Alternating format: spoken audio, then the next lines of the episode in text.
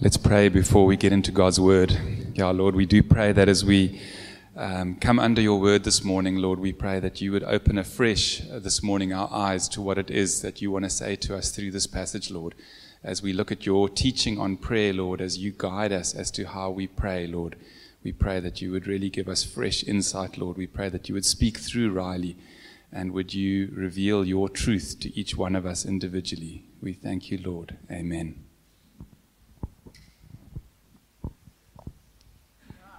Can you hear me all right? All right. Okay. Uh, as Johannes said, that my name is Riley, and uh, I'm married to Stefan, and we have a little girl named Annie that you will probably see running around in sparkles or something. Um, but uh, yeah, so it's it's great to be with you guys this morning. I love serving in this way, although it is always a bit intimidating to me. Um, I do in, enjoy being able to to share what God is teaching me through His Word, because um, that's really what all preaching is. Is that uh, a good uh, a faithful preacher is one that comes under the Word themselves and just shares what God is doing in their lives.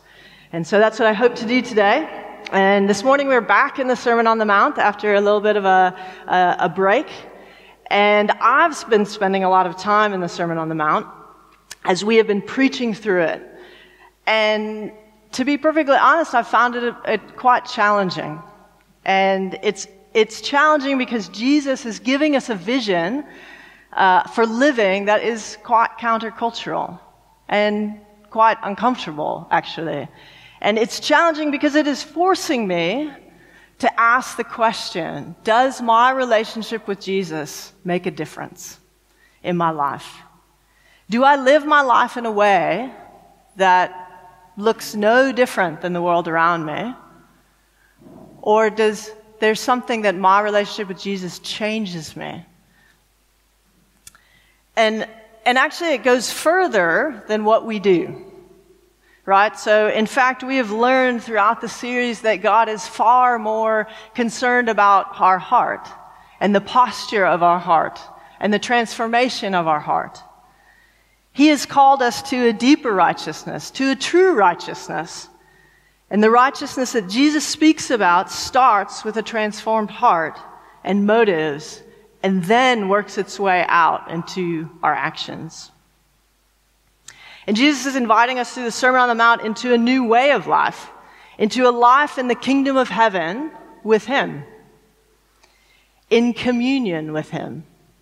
Because ultimately, the Sermon on the Mount is, is looking at how do we live this life in communion with our God. We are calling the series The Life of Discipleship.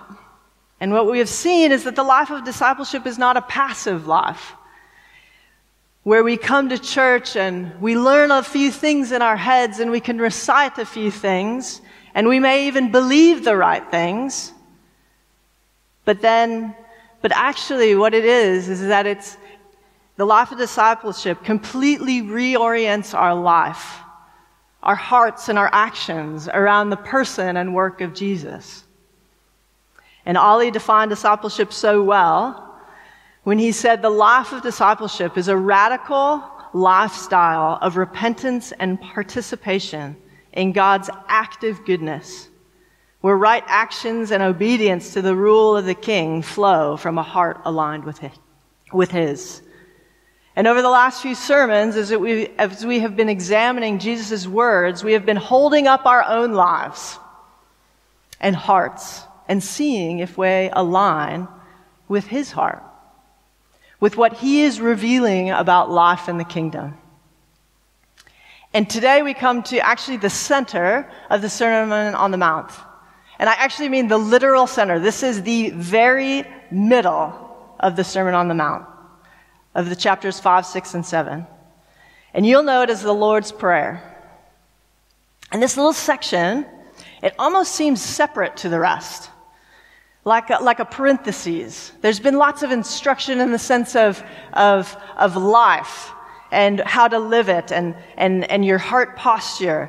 And it fits into the example of Jesus is, is using about prayer and his greater emphasis on worshiping with the right motives The motives to be rewarded by God and not by men.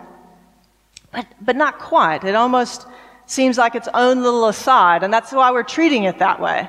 Um, because if you notice, when Johannes was preaching, there was like this gap, you know, and uh, and that was on purpose. He didn't just forget.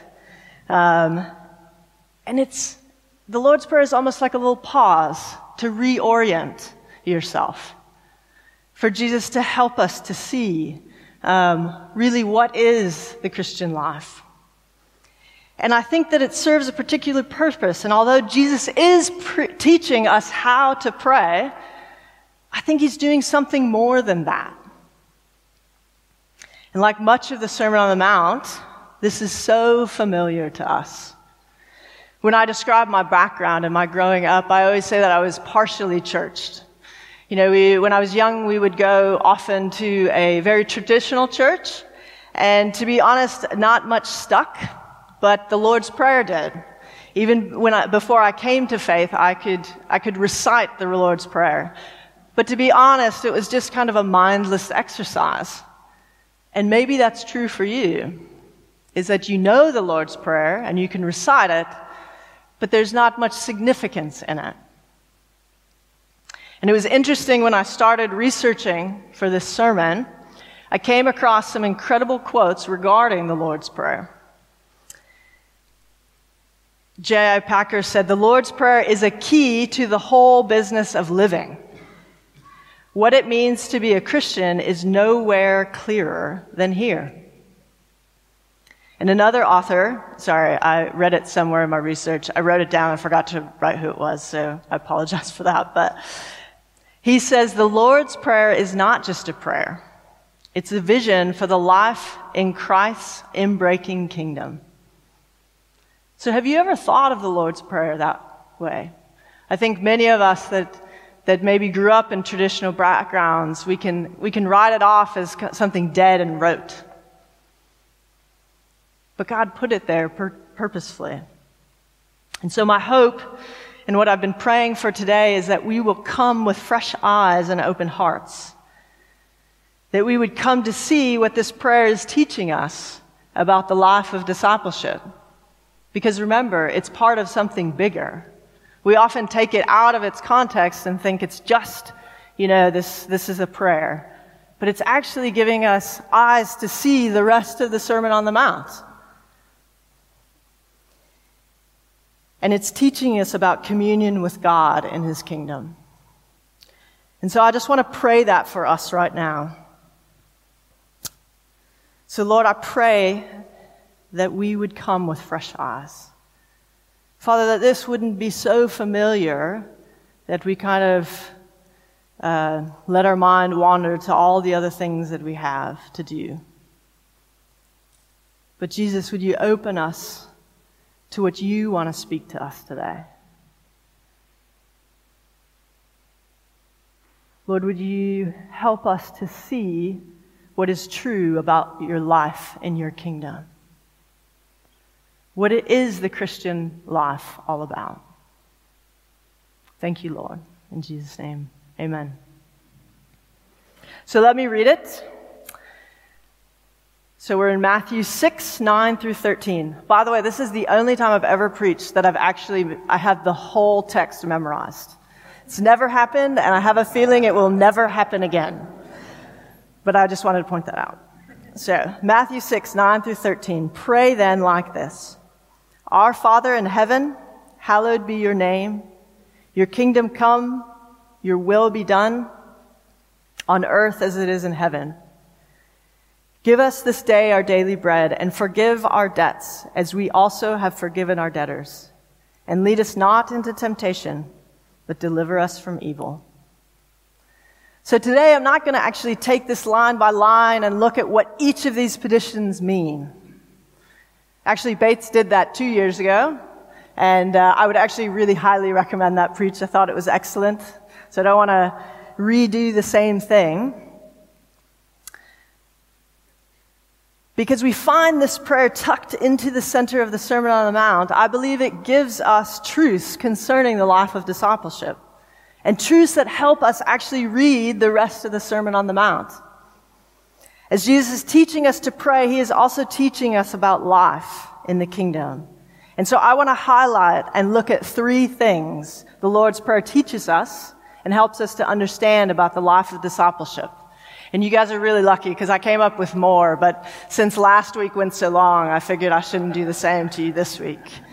Although it does, says, it does set a precedent for us to go to almost 12, so. But the first one I want to look at concerns identity. But I don't want to start in the place that we often start when we talk about identity. Because often our first question is, who are we? And that is a very important question. But that's not where we should start. The question we need to start with is, who is God? Because who God is will determine who we are. We need to establish God's identity first. Because if God, we know that God is creator, but if God is only creator, are we just creations to be toyed with and, you know, moved around? And if God is just a ruler, are we only subjects to his whim and whatever, however he wants to rule? But the answer to this question also helps us understand the nature of the Sermon on the Mount. Again, is if God is just a ruler of a kingdom, and these are our commands to obey him or be punished, or is it something more than that? The first line of the prayer answers the question, Who is God? In verse 9, it says, Our Father in heaven. And this reveals us to us that primarily God is Father. And not just some other person's Father, but He's our Father. And that makes us His children. And we often take it for granted that God of the universe, the creator of the heavens and earth, has chosen to reveal himself to us as Father.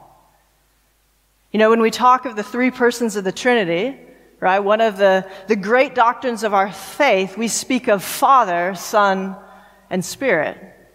So before time began, before God created anything, He was the Father to the Son. And because of our relationship to this, to Jesus, we are now sons and daughters of God. Right? In John 1, it says, Yet to all who did receive him, meaning Jesus, to those who believed in his name, he gave the right to become children of God. And so we have an intimate relationship with the God of the heavens and the earth, the creator and ruler of all. And in this series, you have heard that one of the major themes of the Sermon on the Mount is the kingdom of God, or the kingdom of heaven. What's interesting because another central theme and a central idea of the Sermon on the Mount is actually revealing God as Father. I want you some time to go and read through the, the Sermon on the Mount and just circle how many times the word Father is there. Matthew, in general, speaks of the fatherhood of God more than Mark and Luke combined. And the largest concentrations of references to God as Father is here in these three chapters. Almost half of the, the references in all of Matthew is in these three chapters. Less than half, but, but fairly close. And there's something pivotal and beautiful that I think Jesus is trying to get across to his disciples, to us. That God in heaven, the one who rules and reigns over his kingdom, does so as a father. That he writes, that he gives us this words, because although it's Jesus speaking, we also know that Jesus says, I don't say anything that my father doesn't tell me to speak. So these are God, God our Father's instructions to us. And so how we read them and how we receive them changes when we know that. So, why does this change everything? Because a father rules with love and care for his children. And so, when we read some of these passages that we have preached through in the series, and they seem hard and, and really counter to what some of our natural inclinations are, Love your enemies. Like, how is that? It's not, it's foreign to all of us, and it's hard. But we can know and trust that they come from a Father who loves us and knows what is actually good for us. You know, there's, there's times all, there's things that happen all the time that Stefan tells Annie to do something or a way of doing something. And she moans about it. But it comes from his father's heart for her. That he wants what's best for her, that he cares for her. And he is not perfect. It's close, but not. And he doesn't know everything. But God our Father does. It also changes everything because a father is patient with his children's growth and learning. Right?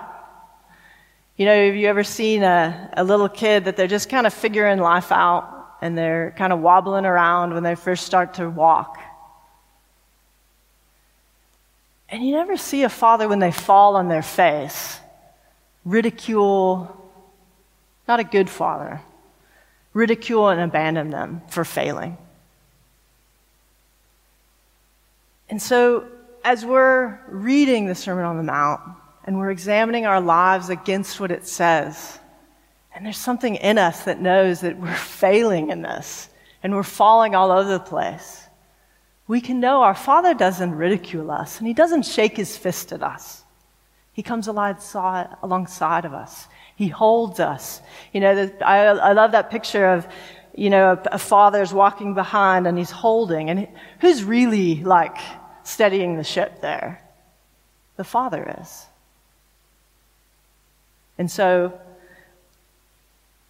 because of that, our obedience also comes from a place of security not a need to earn anything. You know, we've talking over and over. Sometimes we we come to this Sermon on the Mount, and it's almost like we use it as a as a gauge of are we in or are we out.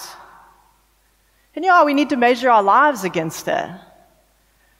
But we come into obedience as actually it's a place of security.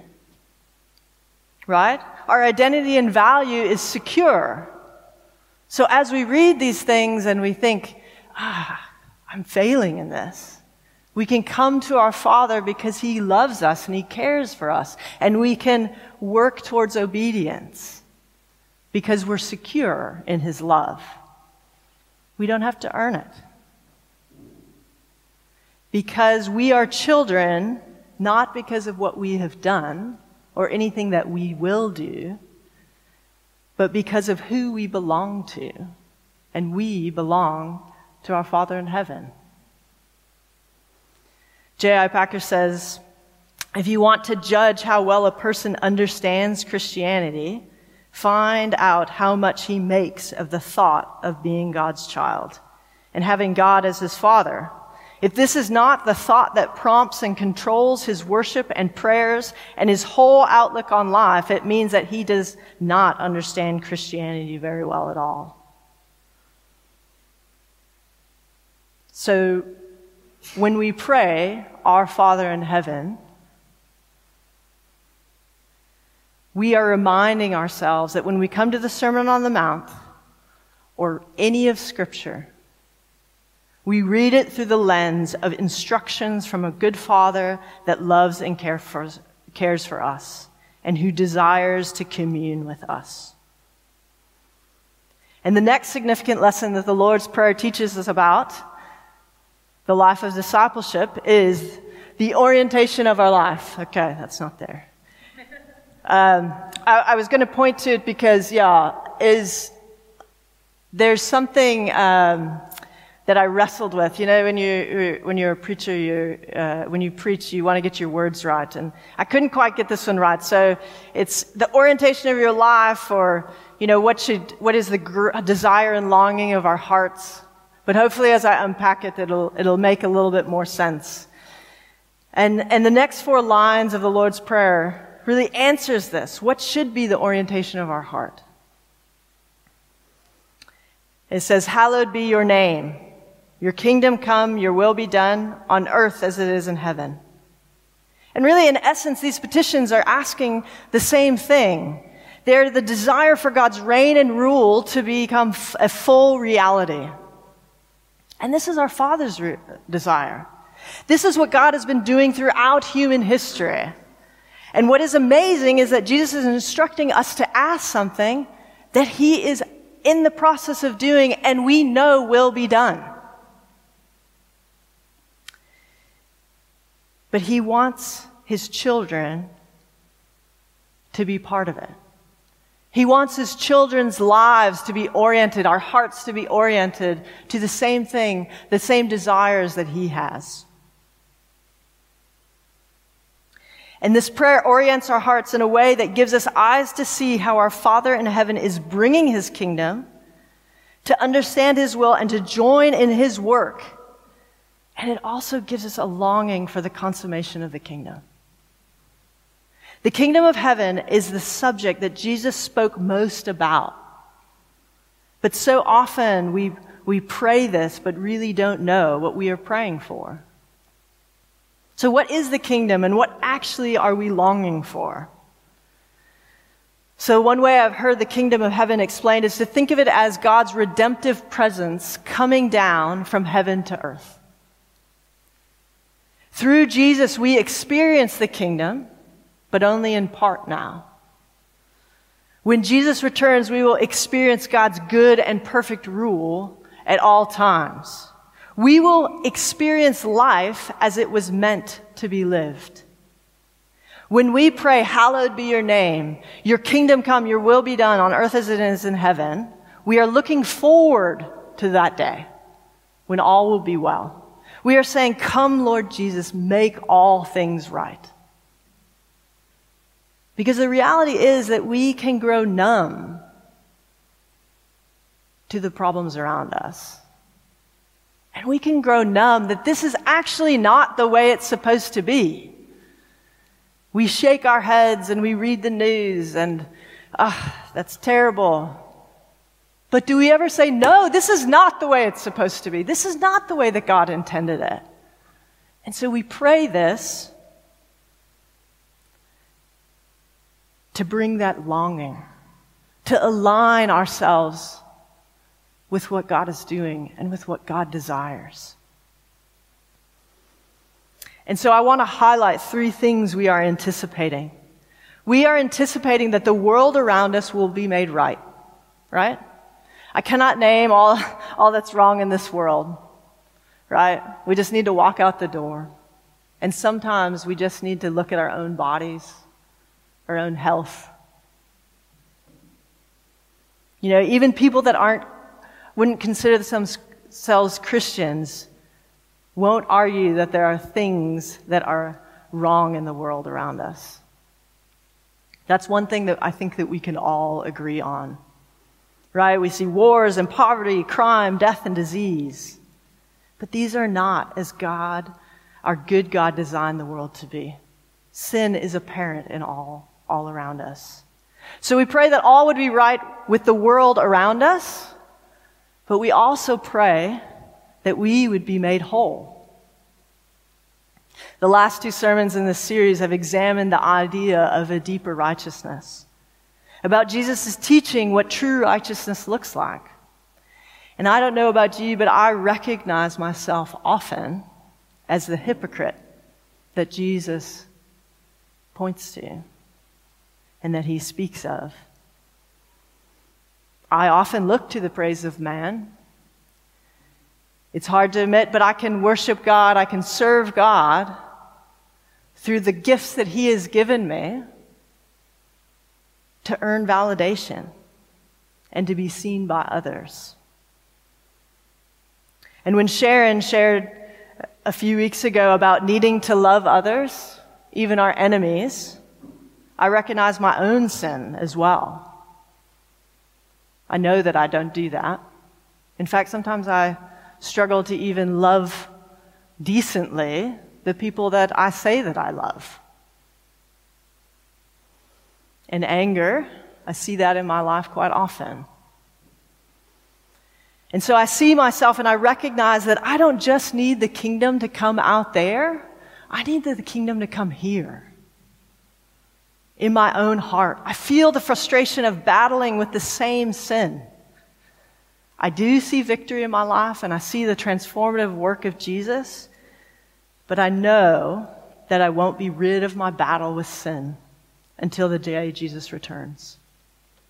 And so when Jesus is leading us to pray for the kingdom to come, we are also praying and longing for a day that we will be fully perfect, like our Father is perfect.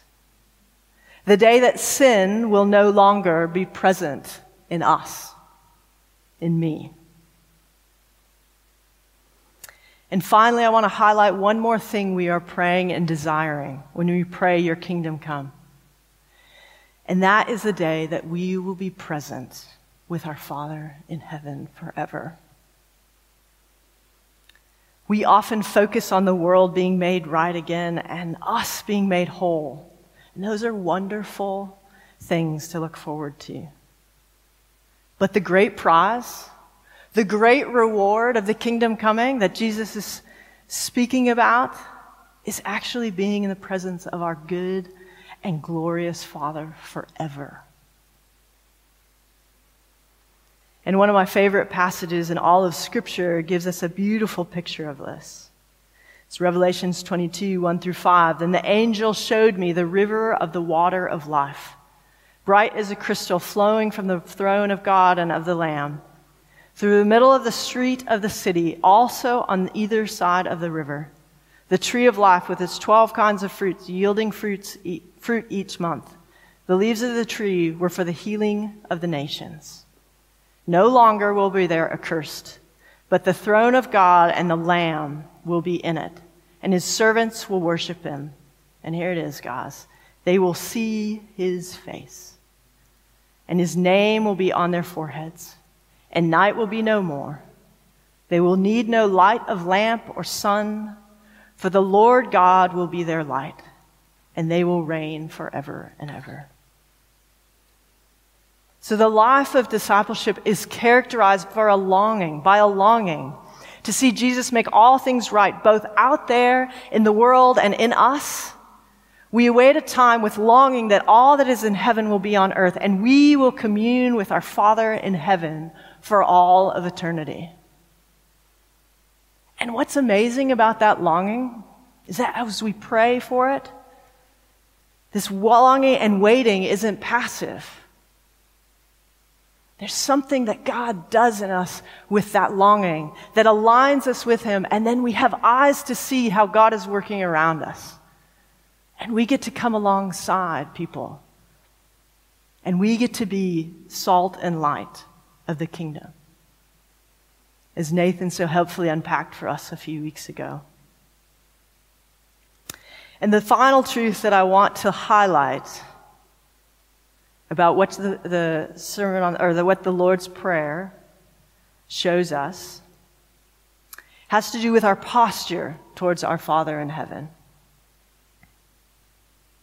It reminds us that the life of discipleship is a life of dependency. And really, the whole prayer is an expression of dependence. Philip Yancey has to say, says this about prayer. Prayer is a declaration of dependence upon God. And I know that's true in my life because often I like to say that if I'm, that I'm, if I, when I'm, I find myself not praying, that I'm just busy or this and that. But in reality, it's often an indicator that I am trying to live life out of my own strength and security. That I want to be my own God. I want to be the determiner of how my life works out. And it brings us back to the idea of God as Father and our identity as children. I, uh, I found that I can often be okay with this idea as long as I get to be an adult child right? Because an adult child interacts with their parents or their father much different. Right? I, I, like to, to have my own independence, and I always like to know that my father is close at hand if it's needed. Or, you know, some advice, if I need some advice that I can then weigh and take. But this is quite different than, I, than the picture that Jesus gives us. So Jesus, Jesus later in Matthew says, You know, truly I say to you, unless you turn and become like children, you will never enter the kingdom of heaven. And one of the things Jesus is getting at, I believe, is, is the utter dependence children have on their parents. We are to be like little children, dependent on our Father in heaven. And verses 11 through 13 actually orient our posture to dependence as we ask God to provide for every area of our life. So from verse 11, give us this day our daily bread and forgive us our debts as we also have forgiven our debtors. And lead us not into temptation, but deliver us from evil. So these three requests actually cover all of our need in all of life. So, verse 11, give us this day our daily bread, deals with our material need. And actually, the next section of the Sermon on the Mount will deal more with this. Verse 12, and forgive us our debts as we also have forgiven our debtors. This highlights our necessity for our Father to intervene in our spiritual needs. Asking us reminds us of our status as forgiven sinners, and it doesn't leave any room for self righteousness. Because without the intervention of Jesus, we would all be outside of the, of the kingdom of God. None of us are able to stand before God on our own account. We are in desperate need of changed hearts. And admitting your spiritual need of forgiveness opens the door to your life where through the power of the Spirit you are transformed. But you have to express your need. You have to admit that you might have done something wrong against the Father in heaven. And verse 13, and lead us not into temptation, but deliver us from evil. This reminds us of our need for protection. The, it expresses our vulnerability and weaknesses to the temptations and trappings that are all around us. It admits that we are unable to stand morally upright without the protection and help of our Father in heaven. As we read the Sermon on the Mount and the vision of the life and the kingdom, some of us might feel quite defeated by the life Jesus is calling us to live, and others of us might feel burdened to just try harder out of our own strength. And this petition reminds us that our Father is able and willing through Jesus to lead us to the greater righteousness He is calling us to if we would come to Him with our need. This speaks against those of us that want to bare knuckle our Christianity, that think, yes, I was forgiven and I had grace from the Father to enter the kingdom, but now I've got to show that I'm good enough. I lived a lot of my life that way, thinking, yes, I get grace at salvation, but this, now I got to prove to God that he's, he's done well. And this says, no. Actually, we need Him. We are unable to live the God life that God has called us to without His protection, without His, His transformative work in our life. And through these petitions for God to meet us in our need, Jesus is inviting us to recognize and experience our Father in heaven's care for us, his children. It reorients us to a disposition of humility and faith. And it isn't that what Jesus commended to us in the Beatitudes that started the Sermon on the Mount? And as I, I wrap up, I want to revisit the quote I shared at the beginning. The Lord's Prayer is a key to the whole business of living. What it means to be a Christian is nowhere clearer than here. So to be a Christian means that you have a Father in heaven. And to be a Christian means that we have a longing for the kingdom come to come. We have a longing and a desire to see, and we are anxiously anticipating seeing all made right again. And to be a Christian means that we are dependent on our Father in heaven. And so I hope you see that this little prayer, the most famous prayer in history, tucked in the center of the Sermon on the Mount, is doing more than teaching us to pray. It's definitely doing that. And I would commend to you that if you do not normally pray the Lord's Prayer, to put it, to do that. That you could be mindful of who God is and who you are and what is important to God. But He is, through this prayer, God is also reorienting our hearts towards important truths about the life of discipleship.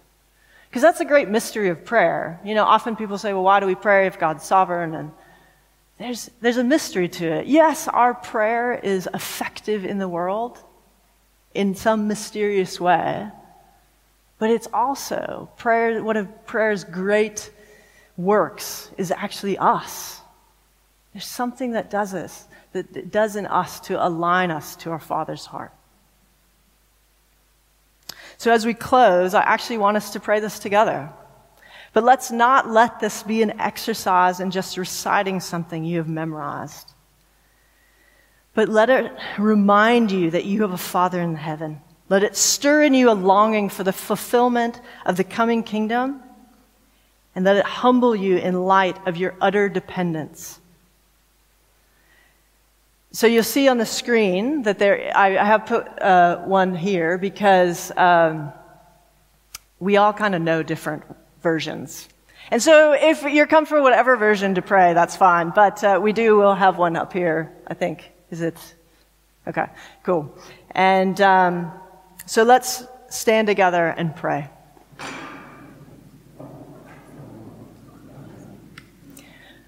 Okay. Our Father in heaven, Hallowed be your name.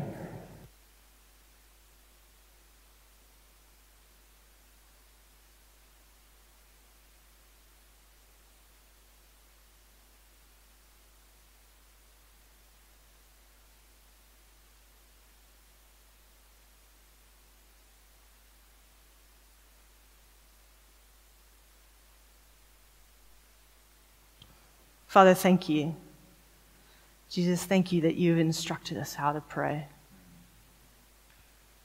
May this change us. May you have given us fresh eyes to see the life that you've called us to. Thank you, Jesus, that you have made it all possible through your death, your life, death, and resurrection. In your precious Son's name. Amen. Thank you, guys, and I hope you have a great week.